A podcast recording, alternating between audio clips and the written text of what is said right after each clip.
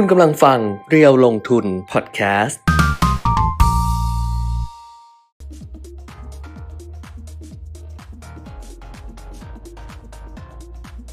สวัสดีค่ะสวัสดีครับ อัปเดตเทรนด์ลงทุนนะคะกับเพจเรียวลงทุน Facebook Live แล้วก็ YouTube Live เรียวลงทุนด้วย ครับ พระรหัสบดีที่ 10 กุมภาพันธ์ 2565 กลับมาเจอกันเหมือนเดิม อ่าฮะ ก็ อย่างมีความสุข สัปเออต้นสัปดาห์บอกว่าอาทิตย์นี้ดัชนีจะพันเจ็ดก็มาถึงอ่าตามเป้าหมายตามคาดเมื่อวานนะครับเมื่อวานนี้อืมอืมก็ตอนขึ้นไปเหนือพันเฮ้เจ็ยดเสียงว่าจากไหนอะอ๋อ นี่นี่นี่นี่ดิฉันเปิดไว้เมื่อกี้เปิดไว้เพื่ออ๋อ เมื่อกี้เออไปให้ Google อ่าน อ่านภาษาให้ฟังว่าอ่านว่าอะไรก็เลยเปิดเสียงเออแล้วก็เลยนี่เดี๋ยวนี้นะใช้ Google แบบทุกอย่างเลยอะอ่าฮะเออเพราะบางทีแบบแปลเกาหลีไม่ได้ไงแล้วอ๋อ ก็ให้ให้ให้ Google แปลให้ ให้ Google แล้วก็านออกเสียงให้เออใช่เอออ่อ่านให้ฟังอ่าอย่างเงี้ยครับว่าจะกินให้อร่อยนะคะอย่างเงี้ยเออก็ให้ Google อ่าน ก็เลยนะพอดีเปิดเสียงแล้ว Google อ่านอยู่เมื่อกี้อ่าฮะก็ดัชนีพันเจ็ดเมื่อวานนี้พันเจ็ด ก็พอขึ้นไปแล้วเนี่ยมีลงกลับมาด้วยนะค่ะตอนแรกนึกว่าเออเอ่อจะต้องมีการทดสอบกันสักระยะหนึ่งแต่ปรากฏว่าตอนปิดตลาดก็ชัดเจนคือคือยืนเหนือพันเจ็ดร้อยได้อะอืมนะแล้วก็มีแรงส่งมาถึงวันนี้ด้วยเนื่องจากว่าอาของบ้านเราเองเรื่องฟันโฟเดี๋ยวพูดให้ฟังอีกทีอืมนะครับส่วนของตลาดต่างประเทศก็ยังดีด้วยนะอืมได้แรงหนุนด้วยเพราะว่า บอลยิวของสหรัฐอเมริกาที่ปรับเพิ่มขึ้นมาก่อนหน้านี้เนี่ยก็เริ่มปรับตัวลดลงมาอืมนะครับ อันนี้เดี๋ยวก็ได้ค่อยๆคุยกันไปแล้วกันนะแล้วก็จะชี้ให้เห็นอ่าทิศทางแนวโน้มด้วยนะครับว่าเป็นอย่างไร คุณกลุ่มแบงค์ทำไมคนถึงอ่ามาเล่นกันคึกคักสำหรับวันนี้นะเพราะว่าวันนี้หุ้นอันดับต้นๆโอ้โห KBANK นี่ไม่ต้องพูดถึงเลยนี่อ่า trade กันคึกคักระเบิดเถิดเทิงมากวันนี้ แล้วรวมทั้งแบงค์ใหญ่ๆ อื่น ๆด้วยนะครับอะก็ทักทายกันเข้ามาได้เช่นเคยนะครับสำหรับเรียวลงทุนอัปเดตเทรนด์ลงทุนแล้วเมื่อวานนี้พอพูดถึงไอ้ทวิตเตอร์เมื่อวานหรือเปล่าทวิตเตอร์ของที่เรียวบอกลงทุนนะ600เอออะหกร้อยปรากฏว่าไปไกลกว่า 600 เยอะแล้วนะเพราะว่าก็คือหกร้อยสิบจะ ถึงไหมประมาณนั้นนะ มันไม่ไกลเยอะนะถ้สิบอย่งกว่านั้นสิบกว่าอันมันนี้พูดพูดเล่นนะพูดขำๆนะเออเออไม่คิดว่าจะเป็นเรื่องจริง โอ้ไปไกลกว่านั้นเยอะแล้วไกลกว่านั้นเยอะนึกแล้วว่าเจ็ดร้อยอะไรเงี้ยหกร้อยสิบเออเออเออประมาณนั้นไม่เยอะกว่านั้น เยอะกว่านั้นนะคุณป้าคุณเจ้าช่วย เออ ก็ติดตามได้กันในทุกแพลตฟอร์มไอ้นี่ไม่กันเหรอก็มีเสีเสียยงงไม่กันแล้วเหรอโอ้มีเสียงทุกช่องทางเลยเออ นี่ไง613 follower อ๋อมันก็ไม่ไกลไม่ไกลไกลหรอกเออคุณติ๋มนี่ไปเอตื่อนเอเต้นอเออไกลเกยอะไรหรอกเออนะครับค่ะติดตามกันได้ทุกแพลตฟอร์มทั้ง Facebook อืม YouTube อืมเออ YouTube ก็ไปไปอ่าติดตามกันไว้นะ เพราะว่าเวลาผ่านจากไลฟ์สดไปแล้วก็สามารถไปติดตามได้ทาง YouTube ได้นะครับ รวมทั้งช่องทางอื่นๆแต่ด้วยทวิตเตอร์อะ สมายเขาก็พยายาม แบบไอ้นี่ใช่ไหมอัปเดตอ่าแต่บางบางทีข้อมูลก็จะเหมือนกันกับบนเพจอืมนะครับแต่ว่าถ้ามีอะไรสั้นๆเนี่ยเราอาจจะไม่ขึ้นเพจ อาจจะขึ้นที่ทวิตเตอร์เลยอะไรอย่างนี้ก็ได้นะครับอะไปดูโควิดอากันรุก่อณนสวัสดิ์ค่ะ คุณชมพูสวัสดีค่ะ คุณวีระสวัสดีค่ะ คุณคณพัฒน์อรุณสวัสดิ์ครับ พี่แก้มพี่ปิยมิตรครับอืม เขาต้องทักกันแบบนี้เลยนะ เหมืออนรุณกับสวัสดิ์ไม่ใช่เหมือนกับเวลาคน watching is watching อย่างเงี้ยเออใช่ป่ะเออก็เขาก็ต้องทักเลยว่าคุณน้อยพรสวัสดีค่ะพี่จิ๊บสวัสดีค่ะเพราะเมื่อวานดิฉันไปดูอ๋อไปดูไลฟ์ของพี่คนนึงอ้าวไปดูไลฟ์แล้วพี่เขานวดหนั่นเออฉันก็ไม่ได้ทักพอมันก็ขึ้นว่าเรา watching เนี่ยเขาก็เออทักเลยน้องแก้มสวัสดีนี่ไงค่ะบอกแล้วไงเพื่อนบอกแล้วว่าอย่าไปทักเพราะบางทีก็อ้าวคนอื่นเขาไม่รู้ว่าหรอเอ่อเขาอาจจะเห็นชื่อแต่เขาไม่รู้ว่าอะไรเป็นใครไงเขาบอก เอ้ยเพื่อนไม่ต้องทักนะ เออเพื่อนอาจจะมีมีแวบๆเข้ามาดูบ้าง แต่ว่าไม่ต้องทักอย่างนี้ อะเพราะฉะนั้นไม่ทัก ก็ถ้าใครทักทายเข้ามาเราก็เราก็ถึงจะทัก ไม่ทักค่ะอืมทักมาเองเลยค่ะ ไม่ทักค่ะ เพราะว่าไม่รู้ว่าใครแอบดูอยู่หรือเอเปล่าอเอค่ะอเออเออนะแต่ดิฉันถ้าดิฉันไปดูใครทักได้เลยนะ เพราะดิฉันหนีงานตลอด เออเออหนีงานตลอดละหนีงานไปทำนู่นทำนี่ตลอดแหละอ่าฮะ ปาโควิด ก็โควิด -19 วันนี้นะครับ ดัชอ่าไม่ใช่ดัชนีจะไปพันดัชนีอีกแล้วคุณตื่นเต้นไหมโอ้คะเนี่ยไปไม่มันติดเรื่องดัชนีอยู่เมื่อกี้ นี่อยากให้เขาจัดทัวร์นามากเลยอยากพักผ่อนมากเลย รู้สึกว่าเขาแบบเรื่องเยอะไงไม่นี่เยอะ คุณตัวบอกว่าสวัสดีครับนี่ทักได้ทักได้ทักได้นี่ทักได้เลย ทักได้ค่ะถ้าเขาทักมาแล้วเราเราทักได้ เออาคุณชัยโลกสวัสดีค่ะ จำนวนผู้ติดเชื้อสะสมวันนี้2ล้าน4แสนคนอืมนะครับอ่าเยอรมนียังครองอันดับ 1 อยู่ 238,000 สหรัฐอันดับ 2 227,000 รองลงมาเป็นบราซิล รัสเซีย ตุรกี ญี่ปุ่น ญี่ปุ่นนี่ยังสูงนะครับ 95,900 กว่าอืมเนเธอร์แลนด์ อิตาลี สหราชอาณาจักร แล้วก็อินเดียนะครับอืม เกาหลีใต้นี่ติดอันดับ 13 ของโลกเลยนะอืมผู้ติดเชื้อเพิ่มขึ้น 49,567 คนเกือบเกือบ50,000น่ะอืมนะครับตอนนี้หลายประเทศจำนวนตัวเลขผู้ติดเชื้อจะเพิ่มขึ้นมาค่อนข้างสูง แต่ผู้เสียชีวิตไม่ได้สูงขึ้นอ่าด้วยนะกก็เป็นเหมือนกันทั่วโลก เพราะว่าที่เพิ่มขึ้นมาระยะหลังๆ นี่เป็นโอมิครอนหมดนะครับอืมเกาหลีใต้ก็เสียชีวิตแค่ 21 คนนะถึงแม้ว่าจะติดเชื้อเกือบเกือบ50,000 คนก็ตาม ที่ยังมีผู้เสียชีวิตสูงๆ มีเกินพันอยู่ 3 ประเทศ สหรัฐอเมริกา 2,700 บราซิล 1,295 แล้วก็อินเดีย 1,241 นอกนั้นต่ำกว่า 1,000 คนนะครับ มาดูประเทศไทยเรานะตัวเลขก็อ่ไม่ไม่ไม่ถือว่าผิดไปจากความคาดหมาย ถึงแม้ว่าจะเพิ่มขึ้นก็ตามเกือบเกือบหมื่นห้าแล้วนะ เมื่อวานหมื่นสามพันหนึ่งร้อยแปดสิบสองอืมวันนี้หมื่นสี่พันแปดร้อยยี่สิบสองนะครับ ก็เอ่อหย่อนหย่อนหมื่นห้าอยู่นิดหน่อย ก็ก็ถือว่าเอ่อเป็นไปตามคาดหมาย แล้วตอนนี้เริ่มมีการคาดแล้วคุณแก้งว่าจะไปพีคที่สามหมื่นถ้าสามหมื่นก็แสดงว่าโหราศาสตร์ไม่แม่น ทำไมโอ้โหรักษาว่าไง พีคสองหมื่นกว่าตอนนั้นไงสองหมื่นแปดหรือสองหมื่นห้าเมื่อเดือนอ่าสิฮะงหาไงอ๋อเดือนสิงหาปีสองพันห้าร้อยสิบสี่ไงเออเออนี่ดิฉันทำไหมจำได้ด้วย เอ้าเรื่องแบบนี้ ลืมไปแล้วนะดิฉันถนัดเออลืมไปแล้วเรื่องดวงเรื่องอะไรอย่างเงี้ยอ่าฮะอืมอะก็ไม่ได้เชื่อนะ ดูทุกอืมวัน อ่านทุกไม่ได้เชื่อเอออ่านทุกจะวัอ่านอ่านเฉยๆเพื่อศึกษา อะอืมพูดดีมากเลยเนี่ยวันนี้วันที่สิบกุมภาใช่ไหมเออ วันนี้วันธงชัยอ๋อ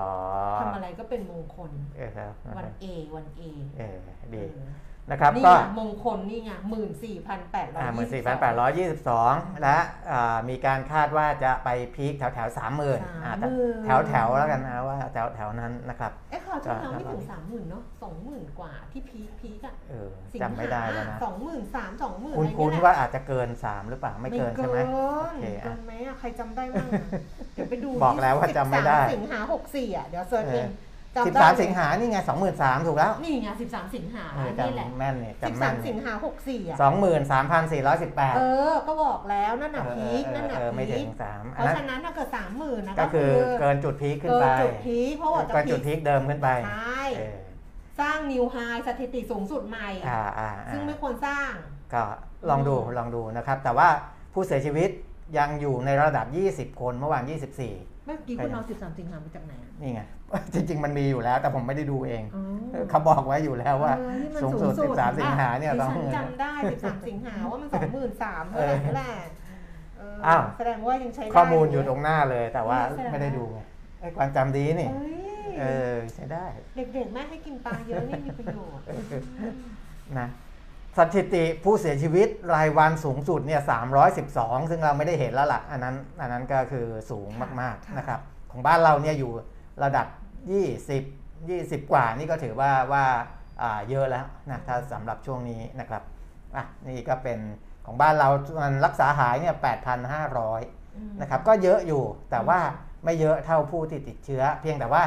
ผู้ติดเชื้อรอบเนี้ยไม่ได้เข้าสู่ระบบอ่าโรงพยาบาลทั้งหมดอืมนะครับก็เข้าบ้างบางส่วนอืมแต่ว่าส่วนใหญ่ก็รักษาเองได้ที่บ้านนะครับอะโควิดน่าจะผ่านไป ไปดูข้อมูลก่อนไหมได้ แล้วเดี๋ยวจะมาดูว่าเหตุผลอะไรที่สนับสนุนตลาดหุ้นอยู่ตอนนี้นะครับได้เพราะว่าตลาดหุ้นนี่คือคักมากนะคะอืมตลาดหุ้นต่างประเทศก็ปรับตัวเพิ่มขึ้น แล้วก็ตลาดหุ้นบ้านเราเมื่อวานก็ร้อนแรง แต่วันนี้ก็เริ่มที่จะมีการย่อลงมาแล้วเหมือนกันนะคะอ่าฮะไปดูตลาดหุ้นต่างประเทศเมื่อคืนที่ผ่านมาก่อนละกันค่ะดัชนีอุตสาหกรรมดาวโจนส์ปิดตลาดเพิ่มขึ้น 305.28 จุด28จุด0.8%ไปปิดที่ 35,768 จุด NASDAQ เพิ่มขึ้น 295 จุดค่ะ2%นะคะ แล้วก็ S&P 500 เพิ่มขึ้น 65 จุด 1.4%ยุโรปค่ะ ลอนดอน FTSE ร้อยเพิ่มขึ้น 76.1% CAC 40 ตลาดหุ้นปารีสฝรั่งเศสเพิ่มขึ้น 102.1.4%และ DAX แฟรงก์เฟิร์ตเยอรมนีเพิ่มขึ้น 239.1.5%นะคะ ส่วนในเอเชียเช้าวันนี้โตเกียวนิกเกอินี่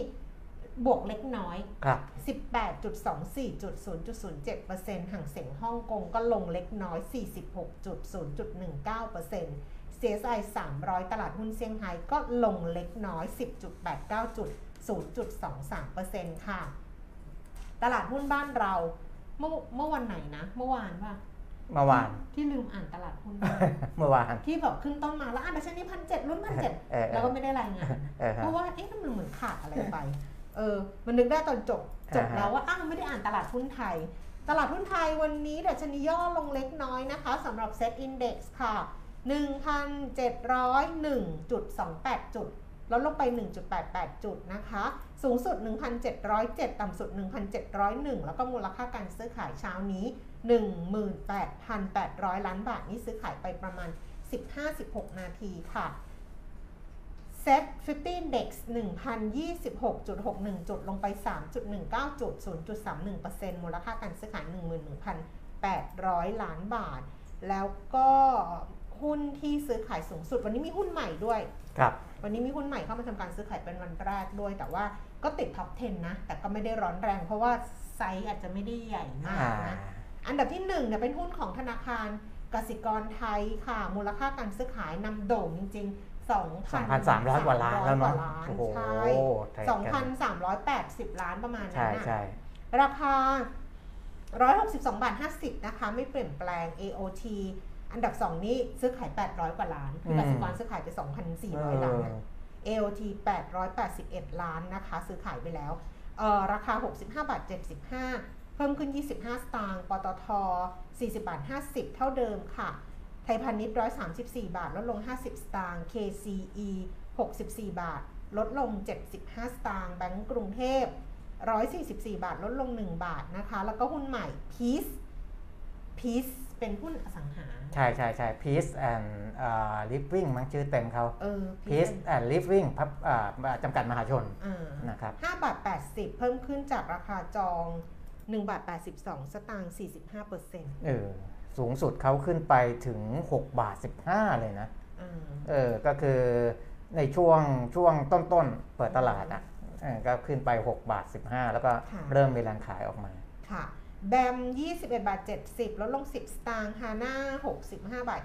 25 เพิ่มขึ้น 1 บาท 50 สุดท้ายคือบ้านปูค่ะ 11 บาท 20 ลดลง 20 สตางค์ จะเห็นว่าอือหือหุ้นไทยเนี่ยตอนแรกเนี่ยใน top 10เนี่ยเขียวเกือบทั้งหมดเลยนะครับค่ะตอนนี้เนี่ยเริ่มมีแรงขายออกมาอืมแล้วหุ้นใน top 10เนี่ยก็เป็นหุ้น Market Cap ใหญ่ด้วย เพราะฉะนั้นเนี่ยพอมีแรงขายหุ้นพวกนี้ออกมาเนี่ยอืมดัชนีก็เริ่มติดลบเป็นตัวแดงแล้วอืมนะครับ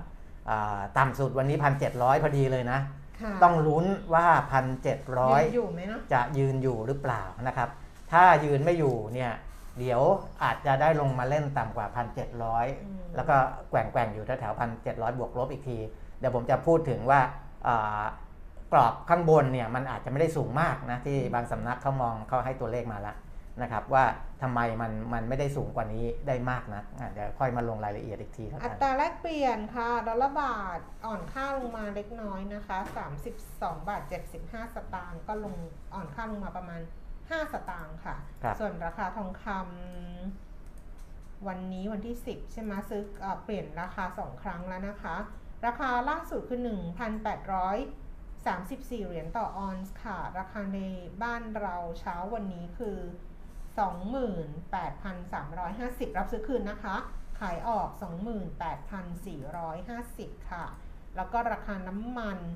ราคาน้ำมันนี่ก็มีย่อๆลงมา คือเมื่อคืนนี้ขึ้น อ่าแล้วก็เช้านี้ก็ย่อลงอ่า อีกทีหนึ่ง อ๋อนะคใช่รับใช่ไม่ไม่ไม่คืนขึ้นนิดนิดหนึ่งแบบผงกขึ้นมานิดอ่านึง อ่า เบรนท์91 เหรียญ 39 เซนต์ค่ะ แล้วลง 16 เซน เวสเท็กซัส89 เหรียญ 57 เซนต์ลดลง 9 เซนต์แล้วก็ดูไบ89 เหรียญ 28 เซนต์นะคะ ลงไปเหรียญกว่าครับๆก็ประมาณเนี้ย90 เหรียญ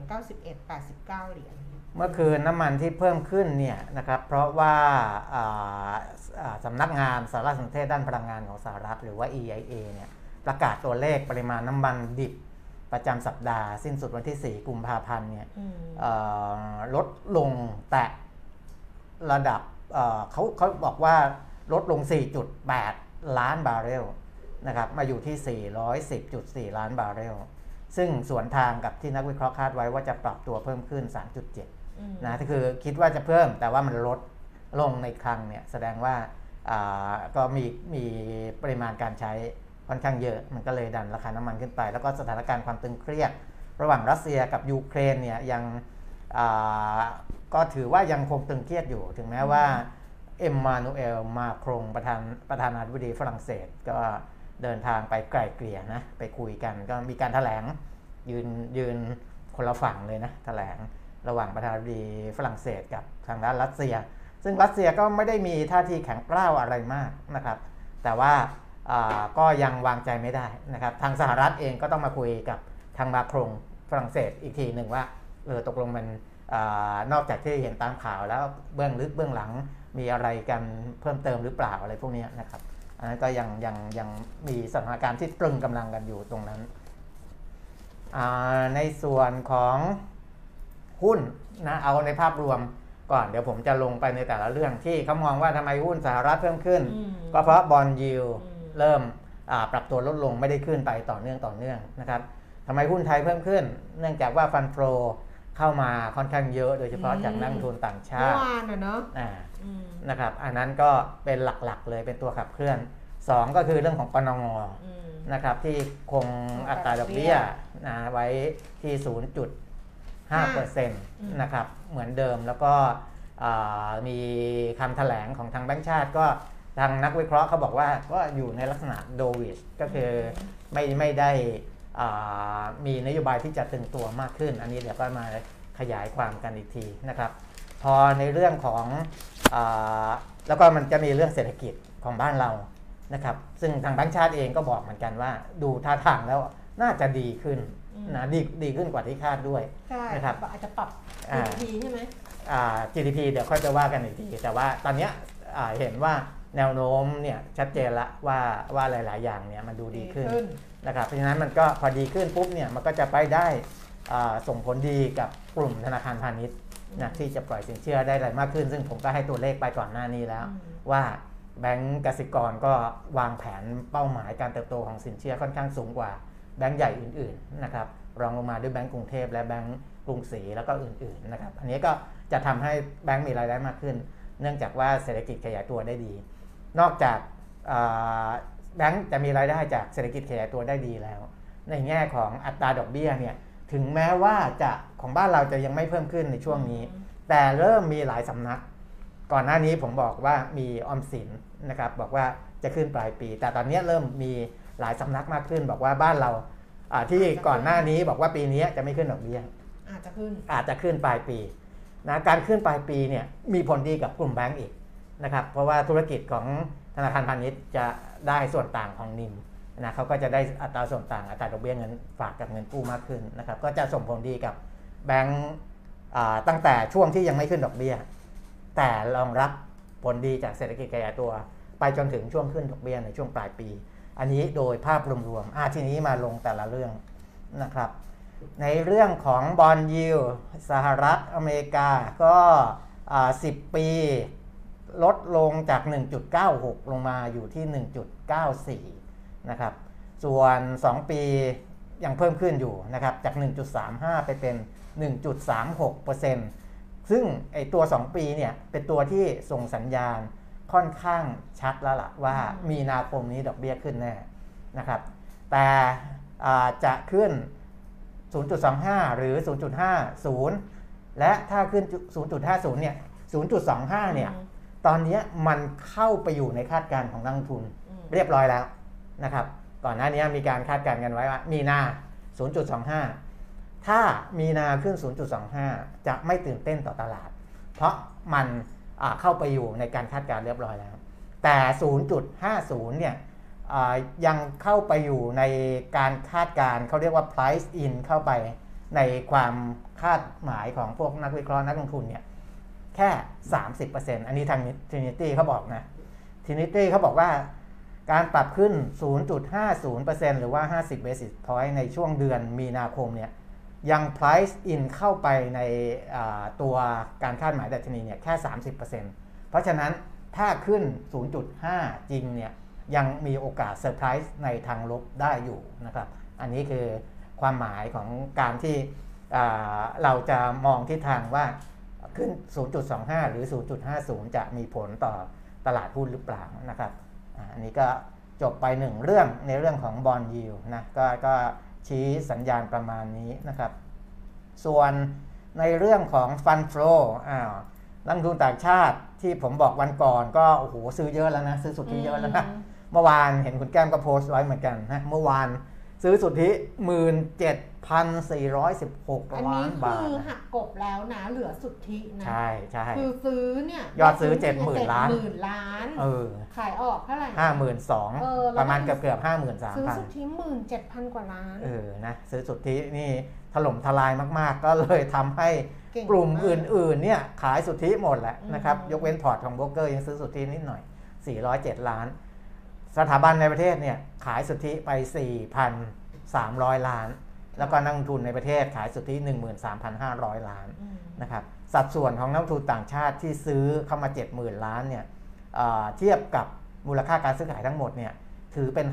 52%เลยนะอืมโอ้สูงมากอะ่ะเกินคคืรึ่องสูงมากนะครับรวมรวมแล้วตั้งแต่ต้นเดือนกุมภาพันธ์ซื้อสุทธิไปแล้ว 29,380 ล้านนะครับก็เอ่อ ถือว่าสูงแต่ท่านนับย้อนกลับไปตั้งแต่ 1 มกราเลย ตั้งแต่ต้นปี ซื้อสุทธิไปแล้ว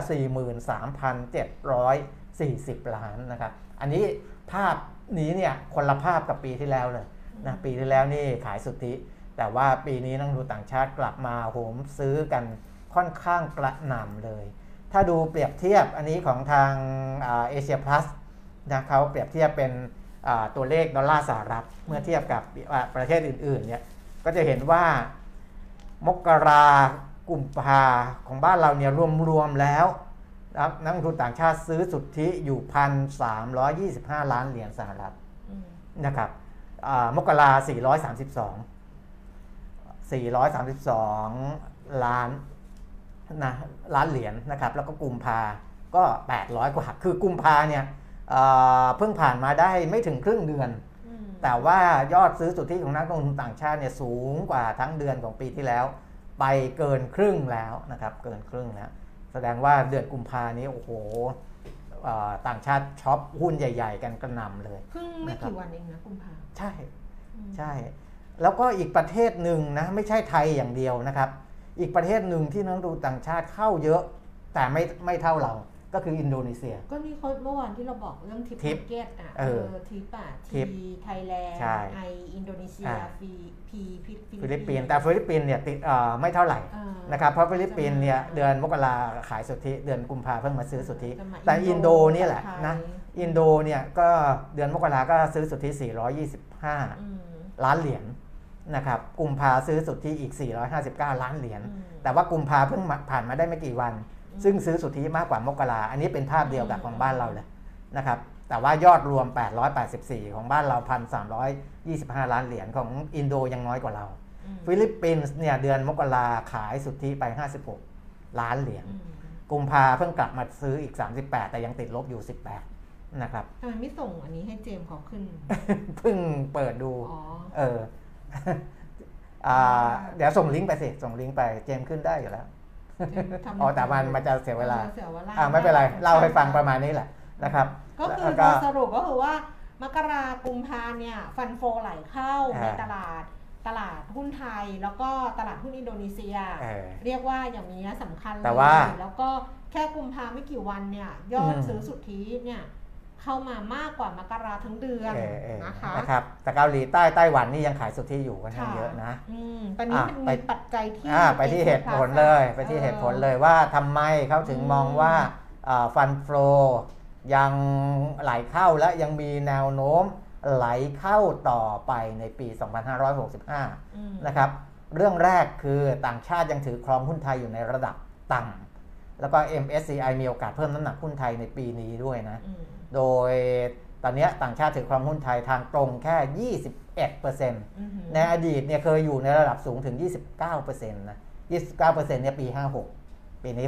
65 นะครับอ่าเหลือแค่ 21%นั่นแสดงว่ายังมีช่องว่างให้ฟันโฟไหลเข้าได้ เพื่อที่จะเติมเต็มให้อย่างน้อยๆก็ไปถึงระดับที่เคยสูงสุดอะนะครับแล้วก็ดาวไซด์ในการขายเนี่ยค่อนข้างจำกัดนะครับอ่าคือคือจะไปให้ลด ลดมากกว่านี้เนี่ย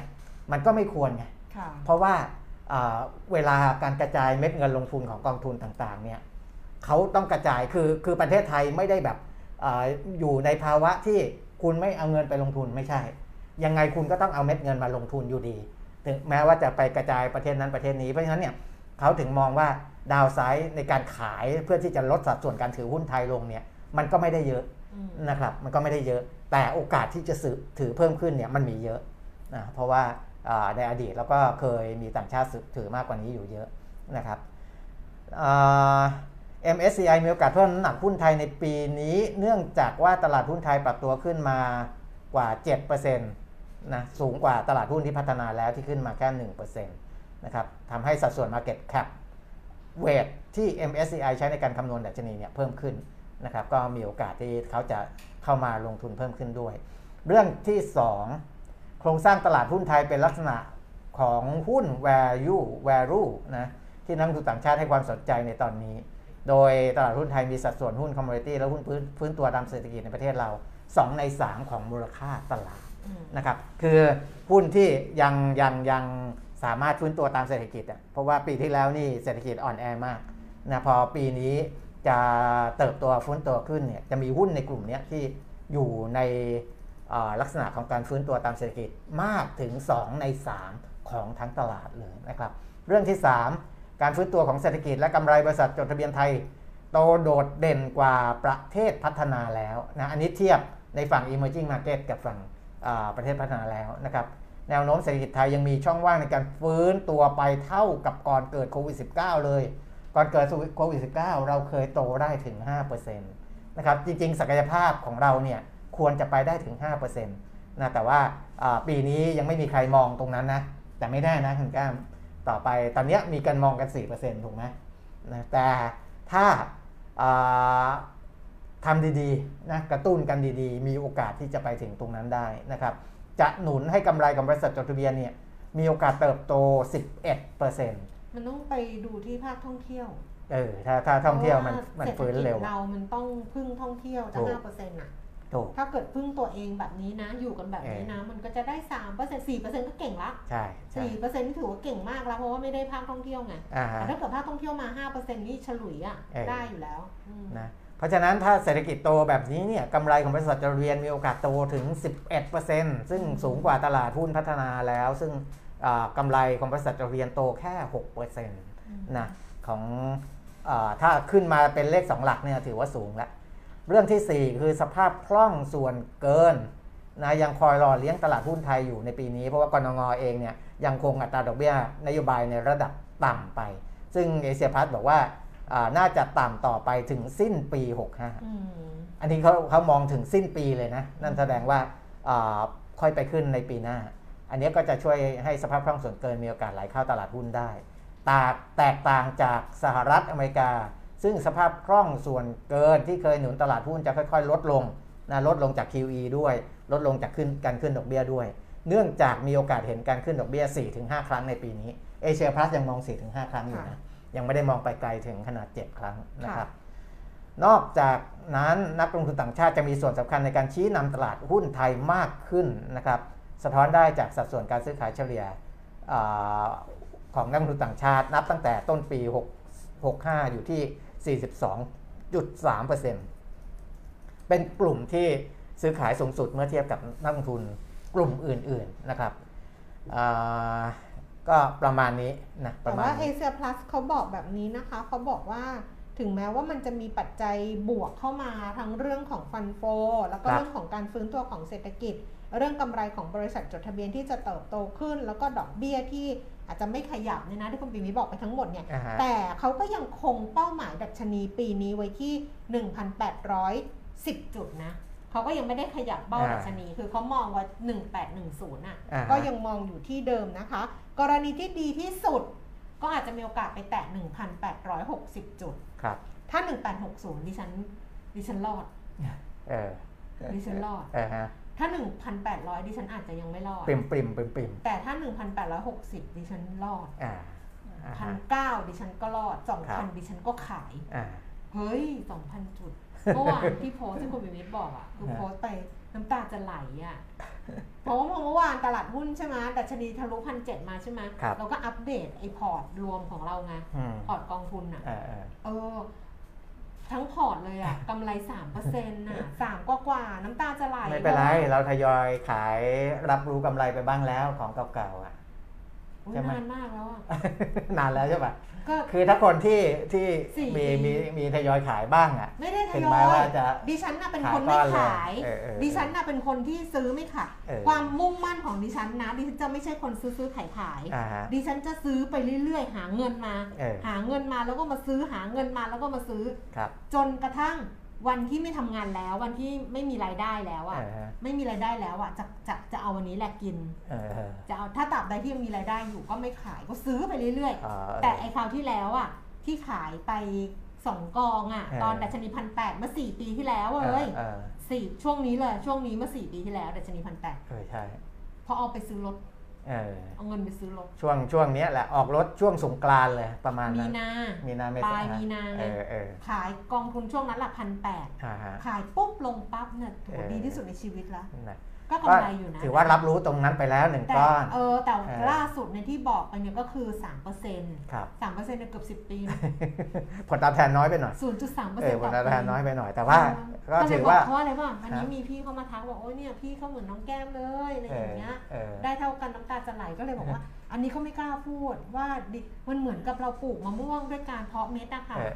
ไม่ได้ตอนกิ่งอะค่ะเพาะเม็ดอะค่ะเอาเม็ดเออมาเคยปลูกมะม่วงเพาะเม็ดไหมคะ โอ้โห กว่ามันจะโตนะเออคือสิบปีเนี่ยก็เห็นใบแหละ ยังไม่เห็นช่ออ่าฮะเออสิบสี่ปีผ่านไปเริ่มเห็นช่อเออแต่ไอเห็นช่อเนี้ยจะไปบอกว่าติดลูกก็ไม่กล้าพูด ดิฉันก็บอกว่าเหมือนการพอร์ตดิฉันน่ะเออจะบอกว่าติดลูกก็ไม่กล้าพูดอ่าฮะเพราะว่าเอาแค่ดอกออกช่อเออออกช่อแล้วเผลอๆร่วง ช่อร่วงไม่ติดสักลูกหเอนึ่งออะก็ต้องรอดูนี่ต่ก็อช่างไปเปรียบเปยไงก็เปรียบเปยแบบว่าซะจนเออไม่แต่ข้อดีก็คือไม่ติดลบนั่นแหละนะยังไม่ติดลบก็ก็ถ้าถือช่อว่าเป็มันนข้อดีร่วงไงมันก็มีโอกาสเออช่อมันร่วงอีกรอบนึงอย่างเงี้ยแต่ว่าอ่าฮะนั่นแหละเป็นคนเนี่ยทุกคนห้ามเราห้ามตายเลยนะเออคุณศักดิ์สิทธิ์นะห้ามตายเลยนะเพราะคุณศักดิ์สิทธิ์บอกว่าตอนแรกจะขายพร้อมที่ชั้นสองพันนะแล้วบอกรอไม่ไหวแล้วเออเออจะแบบ พันแปดหรืออะไรเงี้ยจะไปก่อนไงอ่าฮะจะไปก่อนรอบนึง เราต้องมีชีวิตอยู่นะอ่าฮะเพื่อรอวันนั้นเออวันดัชนีพันแปดร้อยหกสิบอะพันเก้าร้อยและสองพันจุด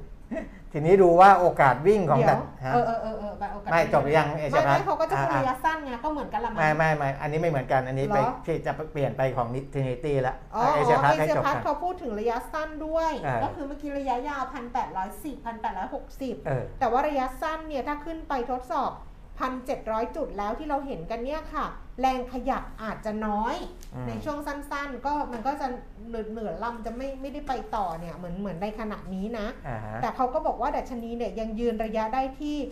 อาจจะยังยืนได้ที่ระดับนี้หรือว่าลดลงเล็กน้อย แนวรับ 1,685 คือต่ำกว่าครัพับนเจ็ดอ่าแล้วก็แนวต้านก็คือพันเจ็ดาเนื่องจากสถิติในอดีตยิ่งดัชนีขึ้นติดต่อกันนาน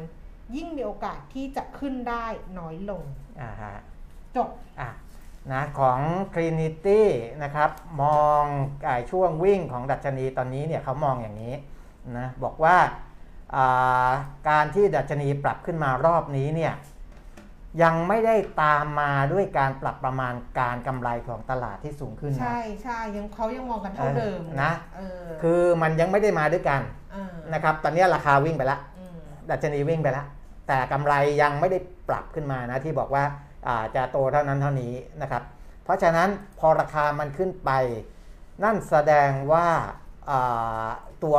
valuation เนี่ยมันสูงขึ้นนะ PE มันมันสูงขึ้นพูดง่ายๆนะครับของตลาดโดยรวม เมื่อประกอบกับบอลยิวของสหรัฐที่สูงในช่วงที่ผ่านมา แต่ถึงแม้ว่าจะมีการลดลงบ้าง แต่บอลยิวของสหรัฐยังมีโอกาสปรับเพิ่มขึ้นอีกนะ ยังไม่ยังไม่ได้อยู่ตรงนี้นะครับ ก็จะทำให้มาตรวัดที่เราเรียกว่า e a r n i n g yield gap นะครับเอ่อซึ่งล่าสุดที่คำนวณออกมาเนี่ยพบว่าถ้าแบบคำนวณแบบ bullish สุด ๆ เลยเนี่ยนะใช้ประมาณการ EPS ปีหน้าที่ 107 บาท บอลยิวสหรัฐ 10 ปีที่ 1.9%นะเอ่อเซ็ตเซ็ตจะอยู่บริเวณแถวแถว1,740 ที่เป็นแบบตึงๆแล้วนะอืมเออเซ็ตถ้าพันเจ็ดร้อยสี่สิบเนี่ยจะตึงละจะตึงละจากเงื่อนไขที่ผมบอกเมื่อกี้ upside จากตรงนี้เนี่ยพันเจ็ดร้อยเนี่ยแค่สองเปอร์เซ็นต์เองอืมนะครับอืมนั่นแสดงว่า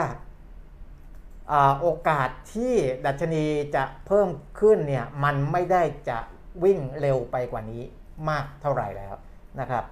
อ่า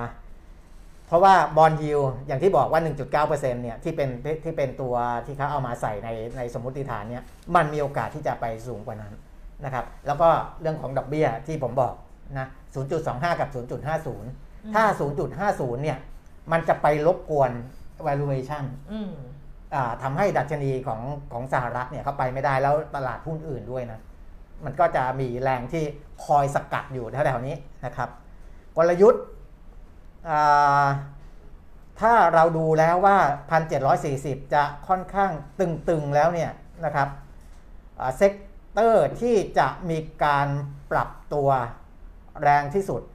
นะก็มีโอกาสที่จะมีความเสี่ยงที่จะปรับลดลงมาหรือการขายทางกำไรนะครับไม่ว่าจะเป็นแบงก์ปิโตเคมี property นะครับตอนนี้มัน upside potential มากขึ้นเรื่อย ๆ แต่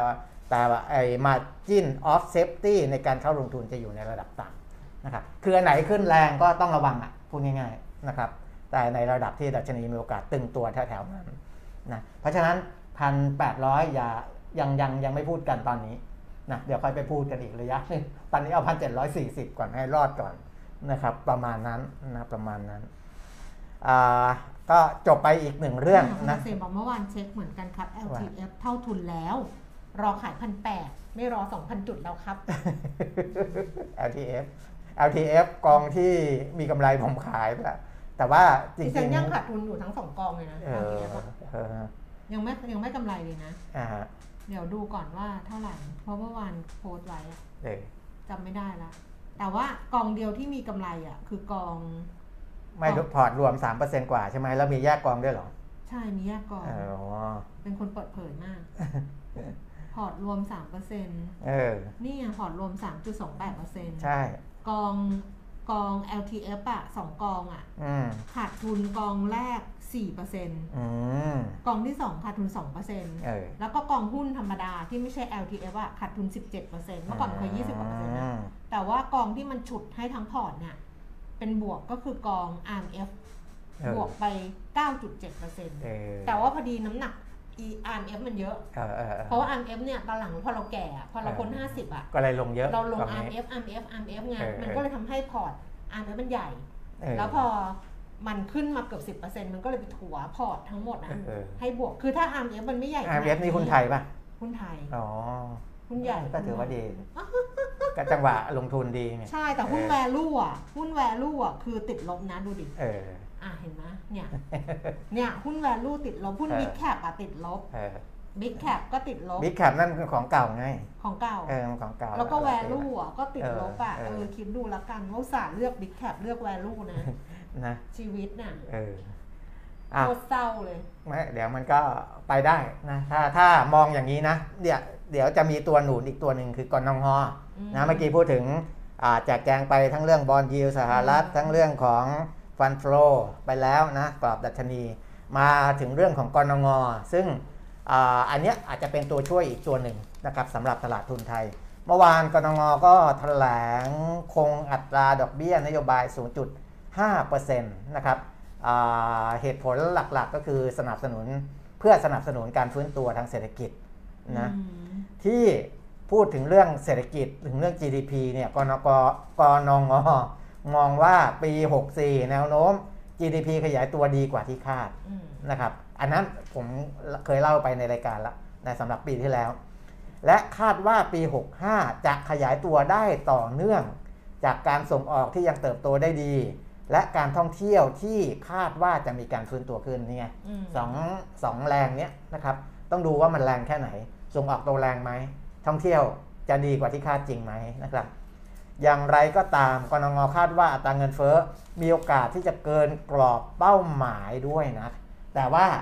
จะขึ้นสูงเนี่ยหรือว่าเกินกรอบเนี่ยเฉพาะในครึ่งแรกของปีนี้นะครึ่งปีแรก และจะลดลงในช่วงครึ่งปีหลังนะครับ อันนี้ก็เงินเฟ้อก็จะลงมาทำให้ทั้งปีเนี่ยกรอบเงินเฟ้อยังอยู่ในกรอบที่คาดไว้นะครับ เพราะฉะนั้น ถ้าเขามองอย่างนี้เนี่ยไออัตราการเร่งของการขึ้นดอกเบี้ยเนี่ยเพื่อที่จะไปสกัดเงินเฟ้อแบบที่ประเทศอื่นเขาทำกันเกาหลีใต้ทำสหรัฐทำหรือที่อื่นๆทำเนี่ยจะไม่เกิดขึ้นกับบ้านเรานะครับในเชิงของเงินเฟ้อนะเพราะว่าแบงก์ชาติมองว่าครึ่งปีหลังลดลงไปไอ้ครึ่งปีแรกที่จะเกินเกินกรอบบ้างเนี่ยไม่เป็นไรนะครับ คณะกรรมการนโยบายการเงินยังให้ความสำคัญอันนี้อันนี้อันนี้ประโยคนี้มีความสำคัญ นะครับที่บอกว่าคณะกรรมการยังให้ความสำคัญกับการดำเนินนโยบายการเงิน เพื่อสนับสนุนการฟื้นตัวของเศรษฐกิจ ประโยคนี้แหละ ที่บอกว่าโดวิชอืมนะครับก็คือเออเพราะฉะนั้นจะไม่ใช้วิธีตะปบเหยื่อแบบที่เป็นฮอกกิชนะครับก็จะใช้ใช้เราต้องดูไปอะดอกเบี้ยตอนเนี้ยไม่ไม่ไม่ไม่ไม่พูดถึงกันในเรื่องของการขึ้นดอกเบี้ยนะครับเพราะว่าเราเน้นการสนับสนุนการฟื้นตัวทางเศรษฐกิจก่อน และแต่อย่างไรก็ตามคณะกรรมการจะยังติดตามประเด็นอื่น ที่อาจส่งผลกระทบต่อเศรษฐกิจอย่างใกล้ชิดนะครับ ก็คือเรื่องของการแพร่ระบาดของโอมิครอน ราคาพลังงาน ที่หากปรับเพิ่มขึ้นมากนะอาจจะกระทบไปยังต้นทุนสินค้าอื่น ๆทำให้กำลังซื้อของผู้บริโภคลดลงได้นะครับอะชัดเจนชัดเจนนะครับในเรื่องของกนงว่าอ่าเป็นการถแถลงในเชิงที่ไม่ เร่งเข้มงวดนโยบายการเงินอืมเพราะว่ายังต้องการเห็นการฟื้นตัวทางเศรษฐกิจของเราเนี่ยโตต่อเนื่องไปก่อนนะครับ เพราะฉะนั้นภายใต้การดำเนินนโยบายที่ยืดหยุ่นทำให้เออกนงไม่ต้องรีบเออในการปรับเพิ่มอัตราดอกเบี้ยนโยบายเพื่อฉุดเศรษฐกิจโดยไม่จำเป็นเอ่อสำหรับแนวโน้มเศรษฐกิจคาดว่า GDP ปี 64 จะขยายตัวดีกว่าที่คาดไว้ที่ 0.9%ครับ ทำให้มีการยกฐานการคาดการณ์ GDP ปี 2565 ในการประชุมครั้งหน้าวันที่ 30 มีนาคม จากเดิมที่คาดว่าปีนี้จะขยายตัว 3.4%เอ่อก็ส่งสัญญาณครับส่งสัญญาณทั้งเรื่องของ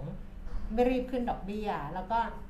ยังสนับสนุนการขยายตัวของเศรษฐกิจ เอ่อแล้วก็ส่งสัญญาณเรื่องของตัวเลข GDP ที่เป็นการคาดการณ์ครับ ว่าในการประชุมวันที่ 30 มีนาคมอาจจะมีการปรับเพิ่ม GDP growth ที่เป็นการคาดการณ์นะคะของปี 65 จากเดิมที่คาดว่าจะเติบโต 3.4%ครับ ดูดีทีเดียว ดูดีเหลือเกินอ่าฮะอืมแต่ในเชิงของโลกเองเนี่ยมันก็ยังมีประเด็นของจีนกับสหรัฐเรื่องที่ข้อตกลงในการซื้อสินค้านะอ่าในสื่อออนไลน์อย่าง MGR ออนไลน์ Manager ออนไลน์เนี่ยเขาพาดหัวว่าสหรัฐโวย จีนตุกติกสัญญาสมัยทรัมป์ซื้อสินค้าเพียง 57%อืมจากข้อตกลงนะครับ ก็คือแบบเกินครึ่งมานิดเดียวเองนะ ส่วนในอ่าหนังสือพิมพ์ข่าวหุ้นรายอ่าพูดถึงรายงานจากสถาบันเศรษฐศาสตร์ระหว่างประเทศปีเตอร์สันบอกเหมือนกันนะบอกว่าจีนซื้อสินค้าส่งออกของสหรัฐแค่ 57%ของสัญญาที่ได้ตกลงกันไว้นะครับยังขาดอีกเยอะเลย ขาดมากกว่า 213,000 ล้านดอลลาร์สหรัฐนะเพราะฉะนั้นอ่าประธาประธานาธิบดีโจไบเดนเองเนี่ยก็คงไม่อยู่เฉยนะสำหรับกรณีนี้คือ ข้อตกลงทำไว้ถึงแม้ว่าจะคนละพรรคคนละอ่าสมัยกันแต่ในฐานะที่ต้องรักษาผลประโยชน์ของชาติเนี่ยผมว่าโจไบเดนเขาต้องต้อง action อะไรบางอย่างเหมือนกันอืมนะครับอ่าโจไบเดนบอกว่าเขาเขาพูดอันนี้ของเก่านะที่สื่อต่างชาติเขาไปดึงข้อมูลเก่ามานะครับประธานาธิบดีโจไบเดนบอกว่าความล้มล้มเหลวของจีน ที่จะซื้อสินค้าตามสัญญา คือเหตุผลที่ทำให้สหรัฐยังคงเก็บภาษีสินค้าจีนอ่าแม้ว่าจะมีแรงกดดันจากประชาคมธุรกิจของสหรัฐให้ยกเลิกภาษีดังกล่าวนะครับ คือจริงๆอะพวกอ่าผู้ประกอบการในสหรัฐเองอืมก็ไม่ได้อยากให้เก็บภาษีเพราะว่าเขาก็อยากค้าขายอะไรกันให้ให้สะดวก แต่ว่าโจไบเดนบอกว่าอ้าวจีนเขายังทำไม่ได้ตามข้อตกลงเลยนี่อืมนะครับเพราะฉะนั้นไอ้เรื่องภาษียังยังไงก็ต้องเอาไว้ต่อรองกับจีนอยู่อะไรประมาณนี้ นะครับ เรื่องพวกนี้ยังคงมีรบกวนอยู่เป็นระยะระยะ แต่จะแรงขึ้นแค่ไหนอย่างไรเนี่ยจะไม่เหมือนกับยุคของประธานาธิบดีโดนัลด์ทรัมป์เพราะว่าโจไบเดนกับทรัมป์เนี่ยเขาคนคนละสไตล์คนละบุคลิกกันนะครับโจไบเดนจะออกในเชิงประนีประนอมมากกว่า แต่ว่าท่าทีที่เขาแข็งขันเวลาที่พูดถึงอ่าสถานการณ์ระหว่างประเทศอะไรนั่นผมว่าเป็นการ action ตามที่ที่ปรึกษาการสื่อสารได้ ได้แนะนำไว้นะครับ เช่นชูกำปั้นทุบโต๊ะหรืออะไรก็แล้วแต่เนี่ยมันเป็นศาสตร์ในการสื่อสาร ซึ่งที่ปรึกษาด้านการสื่อสารของประธานาธิบดีเขาจะบอกเลยว่า ถ้าออกมาพูดถึง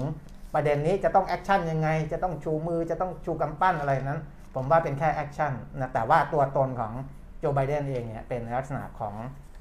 ความประนีประนอมค่อนข้างมากมีที่ปรึกษาพว่นั้นให้นายกประยุทธ์ไหมเรื่องแกไม่ค่อยฟังไงเรื่องมีท่าที่ปรึกษาทางมี แต่แกไม่ค่อยไม่ค่อยฟังเหรอเออไม่ค่อยเชื่ออืมไม่ค่อยเชื่อ ไม่ไม่ไม่เหมือนกับอ่าที่เป็นถ้าเป็นคนที่มาจากภาคธุรกิจ จะฟังที่ปรึกษามากกว่าอืมอ่ามากกว่าทหาร ทหารจะไม่ค่อยฟัง ได้ปรึกษาไปก็แต่เท่านั้น ทำก็อาจจะไม่ฟังนะทำก็คือเป็นตัวของตัวเองนะอ๋อดิฉันว่าทำก็ไม่ฟังหรอกเออเออเออถ้าที่ปรึกษาก็บอกว่าท่านท่านประธานาธิบดีอย่างเงี้ยอ่าฮะต้องทำอย่างนั้นต้องทำอย่างนี้อะเออ ดิฉันว่าทำก็ไม่ฟังหรอกอ่าฮะเออแต่พอดีทำแบบก็มีความเป็นนักธุรกิจมีอะไรอยู่ในตัวเออนะ เออ เวลาคุยกับสื่ออะไรอย่างเงี้ย แต่ก็ก็สื่อก็ไม่ชอบแหละเหมือนกันเหมือนกันอ่าฮะ ก็เหมือนกันอะเออจริง ๆ ปัญหาเดียวของนายกก็คือว่า นายกไม่โฟกัสไอโฟกัสอะไรนะ เหมือนกับถ้าเราถ้าเราอยู่ในงานนี้เขาเรียกว่าไงถ้าเราทำงานนี้อะตรงนี้เราพูดเรื่องงานนี้อะอ่าเราก็ควรให้ควรให้น้ำหนักกับงานนี้ แล้วก็แล้วก็รู้ว่าเออสิ่งที่จะต้องพูดเพื่อให้มันเป็นโฟกัสเป็นเรื่องเรื่องเรื่องๆไปอย่างเงี้ย แต่ว่านายกเป็นแบบนึกจะพูดอะไรก็พูดนึกอะไรได้ก็ ซึ่งเออซึ่งสื่อมันก็สนุกอะนะอืม สื่อเขาก็สนุกอะอืมเออนายกพูดเรื่องนี้แล้วว่าเป็นไฮไลท์อ่าฮะน้ำน้ำมันแพน้ำมันแพงแล้วค่ะเดือดร้อนใครเดือดร้อนเดือดร้อนอะไรกันเนี่ยอันนี้ไม่ได้ฟังไงไม่ได้ฟังเห็นแล้วแบบไฮไลท์ไงเดี๋ยวเอามาเล่าแล้วก็จะผิดไงคนก็จะด่าว่าเออเออเนี่ยไม่ฟังเขาแล้วก็เอาตัดตอนมา คือดิฉันก็ฟังไม่ไหวไงอะจริงๆดิฉันก็ฟังไม่ไหวหรอกเนี่ยดิฉันฟังไม่ไหวสักเรื่องหนึงคุณเปี่ยมนิดอย่างวันนี้เขาพาดหัวกันเออ ไอ้เรื่องไอ้สายสีเขียวอะอ่าฮะเออที่ภูมิใจไทยเขาไม่เข้าประชุมใช่ไหมครับ แล้วก็เนี่ยเขาก็พาดหัวเนี่ยในในในกรุงเทพธุรกิจเนี่ยโอ้อ่าฮะนี่มันหัวแบบสองหัวที่จะเป็นข่าวเดียวกันเลยนะ อืม คือหน้าหนึ่งเนี่ยเป็น ประยุทธ์ลุยไฟดันสายสีเขียว ลั่นนำทีมคอรมอโหวตต่อสัญญา ปัดขัดแย้งภูมิใจไทย แต่พอหน้าการเมืองก็คือศึกสองพักร่วมรัฐบาลละสั่งอย่างเงี้ยอ่าฮะเออ มันก็เป็นภูมิใจไทยกับเป็นเนี่ยแหละพลังประชารัฐนี่แหละอ่าฮะเออ ก็ดิฉันก็ฟังไม่ไหวก็เลยไม่ฟังไงก็เลยไม่รู้เออเพราะฉะนั้นพอไม่ฟังปุ๊บเนี่ย จะไปบอกว่าจะไปเอาตัดตอนแล้วมาโทษนายกว่าโอ้พูดอย่างนั้นอย่างนี้ก็ ก็ก็พูดไม่ได้เต็มปาก เออแล้วมันแพงแล้วใครมันเดือดร้อนนึกถึงนึกถึงคิงก่อนบ่ายใช่ไหมมันมีคนที่เสียงไอเสียงเหมือนกว่าคิงอีกหรเอออเขาเขาดังในโลกโซเชียลนะวันนั้นนะอ๋อ เรียนแบบเสียงนายกจนแบบโด่งดังอ๋อ แบบอ่าแล้วก็ไปตีคู่กับแจ็คแป๊บโฮอะไรเนี่ยซึ่งเขาก็ค่อนข้างโอ้โด่งไม่ดังรู้ในจักใครเลยโลกโซเชียลนะครับว่า เออ เออเขาคือคนที่จะโด่งดังในโลกโซเชียลเนี่ยต้องมีสไตล์ ของตัวเองที่ที่ชัดเจนนะครับ แล้วก็ขายได้นะขายได้อืมพวกนี้แบบโอ้โหแต่มันกลายเป็นว่านี่หรอฮะ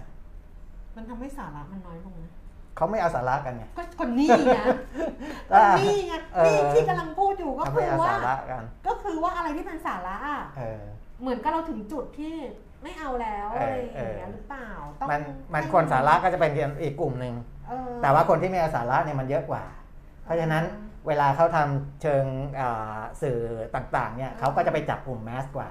ใช่อ่าซึ่งเป็นกลุ่มที่ไม่เอาสาระ ก็เคยมีคนมาบอกดิฉัน คือดิฉันน่ะเป็นคนปากไวเออคือคนพูดปั๊บปั๊บปั๊บปั๊บอะไรอย่างเงี้ยก็มีอ่าคนมาบอกดิฉันว่าให้ดิฉันทำรายการเหมือนกับแบบเออ แบบเดินตามถนนแล้วก็พูดแล้วก็ด่าไปเรื่อยๆอะเขาจะเป็นเออสปอนเซอร์ให้ดิฉันบอกดิฉันไม่ใช่คนบ้าคือแบบว่าให้ดิฉันแบบเป็นคนวิกลจริตเดินเออเออริมถนนแล้วก็บอกว่าถ้าอย่างนั้นนะคนจะชอบ เออแต่คนจะชอบอ่าไงก็คือคือยอดวิวคนจะยอดชอบติดอะตามอาจจะเยอะเออซึ่งอะแล้วทำไมวะ เราเดี๋ยวเราเดินไปร้านทุเรียนเงี้ย เนี่ยทุเรียนเออโลเท่าไหร่อะไรเงี้ยให้เออเขาให้ถ่ายดิฉันถ่ายทุเรียนโลเท่าไหร่แบบโอ้ยกินไปได้ไหมโอ้ยทุเรียนจังเลยน่ากิน แบบให้รออะไรเงี้ยเดี๋ยวโดนแม่ค้าทุเรียนเอาหนามทุเรียนตกอย่างเงี้ยแบบเนี่ยคนดูเยอะแยะเดี๋ยวจะเป็นสปอนเซอร์ให้บ้าหรือเปล่าบ้าหรือบ้ามาให้เราทำแบบนั้น ออมสินเตือนประชาชน อย่าหลงเชื่อลิงก์ปลอมอ่าฮะชวนกู้เงินนะคะ นี่มาจากธนาคารออมสินเห็นไหมตัดเข้าสาระทันทีคือเราต้องมีสาระปะวะเออเออคือเราแบบเนี่ยมันน่ามันน่าเป็นห่วงตรงเนี้ยคืออ่าฮะจริง ๆ จะบอกว่าเฮ้ยมันเป็นไม่เป็นไรหรอกมันก็เป็นเรื่องของความบันเทิงเป็นเรื่องของอีก อีกภาคอีก part หนึ่งซึ่งอ่าแต่มันแต่มันทำให้เลยรู้ไหมมันทำให้พออย่างเงี้ยพอหาเงินได้พอมีคนตามมาทุกคนก็จะพยายามทำอย่างนี้หมดเลย อ่าฮะทุกคนก็ไปอย่างนี้หมดเลยแล้วอืมแล้วแล้วเนื้อหาหรือ content ที่มันมีประโยชน์จริง ๆอะเออมันมันมันคืออะไรอะ มันมันก็เลยทำให้สังคมเออชักจูงไปในในในใช่ แนวแนวแนวทางนี้ คุณรู้ไหมเดี๋ยวเดี๋ยวดิฉันค่อยเล่าเรื่องออมสินนะ อืม คุณรู้ไหมว่าที่ดิฉันดู ที่ดิฉันดูรายการวาไรตี้อยู่รายการนึงก็คือดิฉันดูเกาหลีอยู่แล้วอ่าดูซีรีส์เกาหลีแล้วก็ดูวาไรตี้อ่าฮะวาไรตี้เกาหลีตอนนี้วาไรตี้ที่ดิฉันดูล่าสุดดิฉันเล่าให้ฟังแล้วใช่ไหมว่า เป็นวาไรตี้ชื่อ Youn's Stay อ่าฮะที่เขาเอาดาราดัง ๆ อะห้าห้าคนอะ มามาทำกิจกรรม แล้วก็มาเปิดเป็นโฮมสเตย์อะคือทุกคนห้าคนนี้ก็ต้องทำอาหารรับแขกยกกระเป๋า อะไรอย่างเงี้ยให้กับแขกต่างชาติ ที่เขาเข้ามาพักถามว่ามันสนุกไหมอะอืมมันสนุกแต่ว่าถามว่ามันซ้ำไหมคุณปีมิตรเช่น มันแบบทำอาหารเออมันก็มันจะรู้อยู่แล้วว่าคนที่เข้ามาพักเนี่ยหนึ่งคืนเนี่ยนะคะก็ทางทางทีม 5 คนที่เป็นดาราของเกาหลีใต้ดาราดังของเขาเนี่ยนะก็จะต้องทำอาหารมื้อเย็นหนึ่งมื้อ มื้อเช้าหนึ่งมื้ออ่านะแต่ว่าในระหว่างในระหว่างนั้นนะคุณรู้ไหมว่าเกาหลีเขาเก่งเขาโคตรเก่งอะอืมเขาเก่งมากเลยเขาไม่ได้ทำเฉพาะแบบว่าให้พักซอจุนอะ อ่าฮะอีทาวันคาสอย่างเงี้ยเออมาทำอาหารแล้วพักซอจุนทำอาหารเก่งมากอืมแล้วก็ชเวอูชิกอะอูชิกนี่คือพาราไซต์อืมคือคือเด็กผู้ชายที่เป็นลูกชายคนโตของเจ้าของบ้านพาราไซต์ซึ่งเออกวาดรางวัลทั่วโลกกวาดออสการ์กวาดอะไรเงี้ยแล้วทุกคนก็ตื่นเต้นว่าเฮ้ยนี่อูชิกเหรออูชิกก็เป็นคนขับรถอะไปรับไปรับไปรับอ่าแขกที่จะเข้ามาพักที่ยุนสเตย์ แล้วก็ซอจุนกับจงยูมีคนหนึ่งผู้หญิงน่ะก็ดังนะก็เป็นคนทำอาหารเลย แต่อันเนี้ยคือเขาก็เก่งแบบของเขาว่าคือเขาทำให้เราเห็นว่าเฮ้ยอาหารเขาวัฒนธรรมเขาบ้านเขาเรียกบ้านทันอกของเขาอืมอะไรอย่างเงี้ยมันแบบมันสวยมันอะไรหมดเลยเดี๋ยวจะเขียนรีวิว แต่เมื่อคืนเนี้ยตอนแรกก็ว่าจะเลิกดูแล้วเออมันซ้ำๆแต่เมื่อคืนนี้พอดูดูแขกที่มาเป็นคนอังกฤษสองคน เป็นเป็นแฟนกันเป็นชาวอังกฤษผู้ชายผู้หญิง อ่าฮะแล้วก็อีกคู่หนึ่งเป็นเพื่อนกันเนี่ยเป็นบราซิล กับอีกผู้หญิงอีกคนหนึ่งเป็นชาติอะไรไม่รู้อาจจะเยอรมนีอย่างเงี้ย อืม อย่างเงี้ยคือสองคนเขานั่งเขานั่งทานข้าวกัน อ่า แล้วเขาพูดถึงเกาหลีอะซึ่งเราฟังแล้วเราแบบเฮ้ย แล้วเมื่อกี้มาอ่านข่าวแบบอาชญากรในประเทศอาชญากรรมในประเทศเรากับนักท่องเที่ยวแล้วเราคือเขานั่งคุยอะคือเขาเก่งมากที่เขาแทรกอะไรอย่างนี้เข้าไป เช่น คนอังกฤษสองคนเนี่ยอืมเขาคุยกับกับคนบราซิลที่เขาเพิ่งเจอนะอ่าเขาก็เพิ่งเจอแต่เขามานั่งทานด้วยกันแล้วเขาบอกว่ารู้ไหมทำไมเขาชอบเกาหลีมากเขาบอกเขาเขางงมากเลยอังกฤษเขาบอกเขางงมากเลยที่เขาเคยขึ้นรถไฟฟ้าหรือใช้บริการรถไฟฟ้าแล้วเขาเห็นคนลืมกระเป๋าสตางค์อ่าฮะแล้วก็เขาก็มองว่าเฮ้ยแล้วก็ทุกคนก็แบบไม่มีใครแตะเลยเออไม่มีใครใครญี่ปุ่นอะ ก็คือไม่มีใครนี่นี่เขาก็เล่าแบบเขาคุยกันเองเขางงมากเลยว่าเฮ้ยไม่มีใครทำอะไรเลยเหรอเขาก็ยืนมองอ้าวไม่มีใครทำอะไรจริงๆเหรอจนกระทั่งเจ้าของอะกลับมาเออกลับมาแล้วก็หยิบกระเป๋าไปเออเออ แล้วบราซิลอะเขาก็เลยพูดว่า เนี่ยที่เขางงอีกอย่างหนึ่งคือ ในร้านกาแฟหรือร้านอะไรเงี้ยเวลาเขาไปนั่งทำงานอะทุกคนในร้านกาแฟทุกคนก็จะมีมีมีแล็ปท็อปอ่ามีแล็ปท็อปแล้วก็มีกระเป๋าสตางค์ก็วางทิ้งไว้อืม วางทิ้งไว้แล้วก็ไปนู่นไปนี่ไปนั่นกันเออไม่ได้ไปบางทีไม่ได้ไปแป๊บเดียวนะ คือหายไปครึ่งชั่วโมง แต่ทุกอย่างก็อยู่อย่างนั้น กระเป๋าอืมสตางค์ก็อยู่อย่างนั้นแล็ปท็อปก็อยู่อย่างนั้น ผู้หญิงบราซิลซึ่งสวยมากเลยเขาก็เลยบอกว่า เนี่ยเขาก็เลยบอกว่าเฮ้ยนี่คือเกาหลีอืมเออนี่คือเกาหลีแล้วเขาอะเขาบอกเขาอยากอยู่ที่นี่มเขาก็พูดเลยว่าเขาอยากอยู่ที่นี่เขาอยากใช้ชีวิตที่นี่ แล้วทุกวันนี้เขาก็เป็นแบบนั้นอืมคือก็คือไม่ ก็คือไม่แบบวางได้รู้สึกปลอดภัยอืมเอาเขาบอกผู้หญิงเดินไปบนถนนน่ะ เราไม่รู้เราไม่เคยไป แต่อันนี้คือสิ่งที่เขาพูดบอกว่า ผู้หญิงเดินไปถนนบนบนถนนบนอะไรอย่างเงี้ย ไม่ว่าจะดื่นมันรู้สึกปลอดภัยอืมเออ เราไม่รู้จริงไม่จริงนะ แต่ว่าเขาเก่งที่เขาแทรกอะไรแบบเนี้ยเออเออไปตลอดไงเออเมื่อกี้ที่พูดเพราะว่าเมื่อกี้เห็นข่าวของไทยรัฐว่าเขาบอกว่าภรรยาของนักฟุตบอลทีม อะไรไม่รู้ที่เยอรมันอะอ่า ไปไปให้สัมภาษณ์ช่องกีฬาของเยอรมนีบอกว่ามาเที่ยวภูเก็ตเมื่อหลายเดือนที่ผ่านมาเป็นประสบการณ์ที่เลวร้ายมาก เพราะว่าไม่รู้จริงไม่จริงนะอ๋อเขาบอกเขาถูกทุบหัวอืมเขาบอกเขาถูกนักคนร้ายอะเขาเดินอยู่แล้วเขาถูกคนอะเขาเป็นผู้หญิงถูกทุบหัวแล้วเขาก็เลยบอกว่าได้แต่ร้องขอชีวิตแล้วก็บอกจะเอาอะไรก็เอาไป ก็ก็นั้นเขาบอกเขามีโทรศัพท์แค่เครื่องเดียวก็เอาโทรศัพท์เขาไปอืมแล้วเขาก็พูดว่าประสบการณ์การท่องเที่ยวที่เมืองไทย เลวร้ายมากสำหรับเขาอืมแต่เขาก็ไปพูดกับสื่อเยอรมนีแล้วเขาเป็นเมียนักฟุตบอลเยอรมันน่ะเออเออมันก็แบบ อืมอืมนี่ไงนะคุณวีระบอกน่าสนใจคุณแก้มทำรายการแบบนี้ ไม่อะค่ะลดมิตรเพิ่มศัตรูไม่ได้สนใจอะค่ะ แต่ว่ามันไม่ใช่ตัวตนเราอะเราไม่ใช่คนที่แบบว่าเดินวิกลจริตแล้วก็ไปด่าคนนู้นคนนี้ว่าส้มหวานไหมส้มมึงขายโลเท่าไหร่อะไรเงี้ยแบบมันไม่ใช่เราอะเออมันไม่ใช่เรื่องแบงก์ออมสินบอกว่าขณะนี้นะคะ กลุ่มมิจฉาชีพ แอบอ้างใช้ชื่อสินเชื่อ S อ่า GSB ออมสิน อืม ใช้คำนี้เลยนะคะเออสินเชื่อ GSB ออมสิน ในรูปแบบข้อความลิงก์ค่ะ ส่งไปที่กล่องข้อความ SMS และไลน์เข้ามือถือของประชาชนจำนวนมาก มันก็ขยันมีเบอร์เราเนาะ โดยใช้ข้อความเชิญชวนลักษณะกระตุ้น ให้กดรับสิทธิ์กู้เงินหลายรูปแบบ เพื่อหลอกให้ประชาชนที่ต้องการเงินกู้ด่วนเนี่ยเกิดความสนใจแล้วกดลิงก์เข้าไป ธนาคารยืนยันว่าลิงก์ข้อความดังกล่าวไม่ใช่ของธนาคารออมสินค่ะ ขอให้ประชาชนอย่าหลงเชื่อไม่คลิกไม่กดไม่กรอกข้อความใด ๆ เด็ดขาด แล้วบอกว่าปัจจุบันนี้มิจฉาชีพก็มีความพยายามปรับเปลี่ยนรูปแบบข้อความแอบอ้างชื่อหน่วยงานที่น่าเชื่อถือ หากประชาชนพบพฤติกรรมในสื่อสังคมออนไลน์ ที่น่าสงสัยในทางทุจริตหรือหลอกลวงให้รีบแจ้งธนาคารตามช่องทางต่างๆ เพื่อธนาคารจะดำเนินการเอาผิดตามกฎหมายให้ถึงที่สุด อันนี้ก็ไม่มันมันเยอะมันเยอะไม่พวกใช่ เนี้ยอันนี้ก็อะไรรู้ไหมอืมอันนี้ก็คือมิจฉาชีพหลอกคนที่เดือดร้อนอยู่แล้วอะถูกถูก คุณคิดดูดิคนทั่วๆไปอะใครเขาจะไปกู้เงินวะถ้าเขาไม่เดือดร้อนแบบอะไรเงี้ย เออ แล้วไอ้เนี่ยถ้ามันส่งเข้าไปอะไอ้คนที่กู้อะก็ไม่มีเงินอยู่แล้วอะ มันยังไปหลอกเอาเงินคนที่ไม่มีเงินนะแต่ว่าอันเนี้ยต้องต้องให้สติคนว่าถ้าเกิดว่าเราไม่เคยเจรจาอะไรกับแบงก์กับหน่วยงานไหนเลยอยู่ดีๆ เขาส่งมาให้แล้วให้แล้วบอกว่าเดี๋ยวจะให้เงินเท่านั้นเท่านี้เนี่ยอันเนี้ยมันไม่ปกติอยู่แล้วอืมนะเพราะฉะนั้น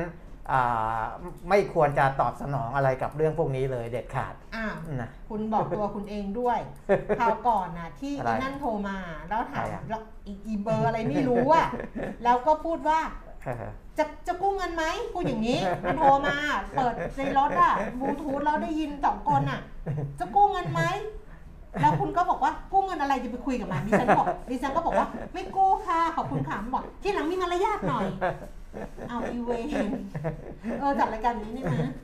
อีเวนเออ นี่ยังไปคุยบอกจะได้คุยไงจะได้รู้เอไปอว่าเราอะไรจะได้รู้ไงว่าเขาทำอะไรยังไงไงประสาทแล้วมันยังมาว่าเราอีกบอกทีหลังมีมารยาทหน่อยเออเออเพี้ยนหรือเพี้ยนอะอ้าวคนละครึ่งเฟสซีนะครับที่เปิดเพิ่มให้อีก1ล้านสิทธิ์ตอนนี้ก็ลดลงเรื่อยๆแล้วนะเมื่อกี้สะเหลือ 3 9 0 0 0ตอนนี้เหลือ 3 8 0 0 0 0 กว่านะครับ ก็ใครที่แบบอ่าตกหล่นยังไม่ได้ลงทะเบียนแล้วอยากจะรู้ว่าเขาติดกันยังไงใช้กันยังไง ก็ไปลงทะเบียนได้ที่เว็บไซต์คนละครึ่ง .com คนละครึ่งภาษาไทยนะครับแล้วก็เขาเตือนไว้บนหน้าแรกเลยนะอืมว่าการสแกนจ่ายผ่านโครงการคนละครึ่งเนี่ย ต้องมีการซื้อสินค้าหรือบริการจริง ไม่อนุญาตให้ผู้ประกอบการทอนเงินสดหรือรับแลกสินค้าอืมแล้วก็อ่าบริการคืนเงินเป็นเงินสดไม่ว่ากรณีใดๆนะคือคือคนพ่อค้าแม่ค้าจะอ่าไปติดแล้วก็เอาสิทธิ์ตรงนั้นแล้วก็เอาคืนเงินเป็นให้กับคนที่ติดเนี้ย ไม่ให้ทำเด็ดขาดนะครับ อันนี้มีความผิดด้วยนะ คุณชมพูบอกเดี๋ยวนี้มิจฉาชีพเปลี่ยนมุกจาก DHL มาเป็นคุณค้างชำระค่าบัตรเครดิตแล้วค่ะ บอกมาสิบอกค้างตลอดอยู่แล้วไม่บอกไม่เคยจ่ายอยู่แล้วเออเออดิฉันไม่เคยเจอเลยนะ ไม่ว่าจะ DHL หรือว่าจะมันมีโทรศัพท์แปลกๆมาเหมือนกันนะ มีเบอร์เอศูนย์สองศูนย์สามสามอะไรเงี้ยแต่จังหวะไม่เคยรับสายเลยไงอ่าฮะคือแบบไปไหนก็ไม่รู้กลับมา อ้าว missed call เบอร์ใครก็ไม่รู้เนี่ยเออเออก็ไม่ได้โทรกลับ เพราะเดี๋ยวนี้แบบไม่เคยโทรกลับเลย เมื่อก่อนอ่ายัยังห่วงมั่งว่า เอ๊ะคนโทรมาจะติดต่อเราเรื่องงานหรือเปล่าเออเดี๋ยวพลาดโอกาสอะไรเงี้ยเลยโทรกลับเดี๋ยวนี้ไม่โทรกลับเลยเพราะว่ากลัวเนี่ยแหละโทรไปแล้วเดี๋ยวมีปัญหาอ่าก็คือถ้าติดต่อเรื่องงานเขาก็เขาก็หาทางมาหาเราเองแหละอืมมีเพื่อนอะร่วมเป็นมิตรเป็นมิจฉาชีพเหรอคะหรือว่าอะไรมีเพื่อนร่วมเป็นมิจฉาชีพอะอ้าวพอพอชีวิละตลำบากเหลือเกินนะเกิดมาเป็นเดี๋ยวชีวิตนี่ใช้ชีวิตก็เหนื่อยอยู่แล้วอะ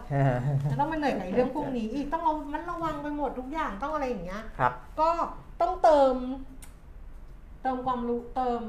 หนึ่งคือเติมความรู้ให้ตัวเองแล้วก็สติสนะสติการอะเออต้องตั้งก็สติให้เร็วที่สุดอะใช่ใช่เนาะต้องอืมจากสติแตกอะตั้งสติให้เร็วที่สุดแล้วก็แบบแล้วก็นั่นแหละ มันก็ช่วยเราไว้ได้ครึ่งหนึ่งแล้วครับอืมจบบอกว่าจะคุยแป๊บเดียว ทุกวันแหละเนี่ยดิฉันว่าเราคุยนานเกินไปดิฉันเคยดูไลฟ์เขาคุยกันแป๊บเดียวแล้วเออคนจะดูเยอะเออเออเกี่ยวปะวะไม่เกี่ยวหรอกโอเคประมาค่ะณพนี้รุ่งแหละนี้วันศุกร์ อยากได้เรื่องไหนเป็นพิเศษก็มาบอกแล้วกัน ครับ ถ้าไม่อยากได้ก็ไม่ต้องบอก มีอะไรก็ฟังไปก็ได้ค่ะนะคะอ่าฮะแล้วเดี๋ยวพรุ่งนี้กลับมาเจอกันวันนี้เราสองคนลาลาสวัสดีค่ะ สวัสดีครับ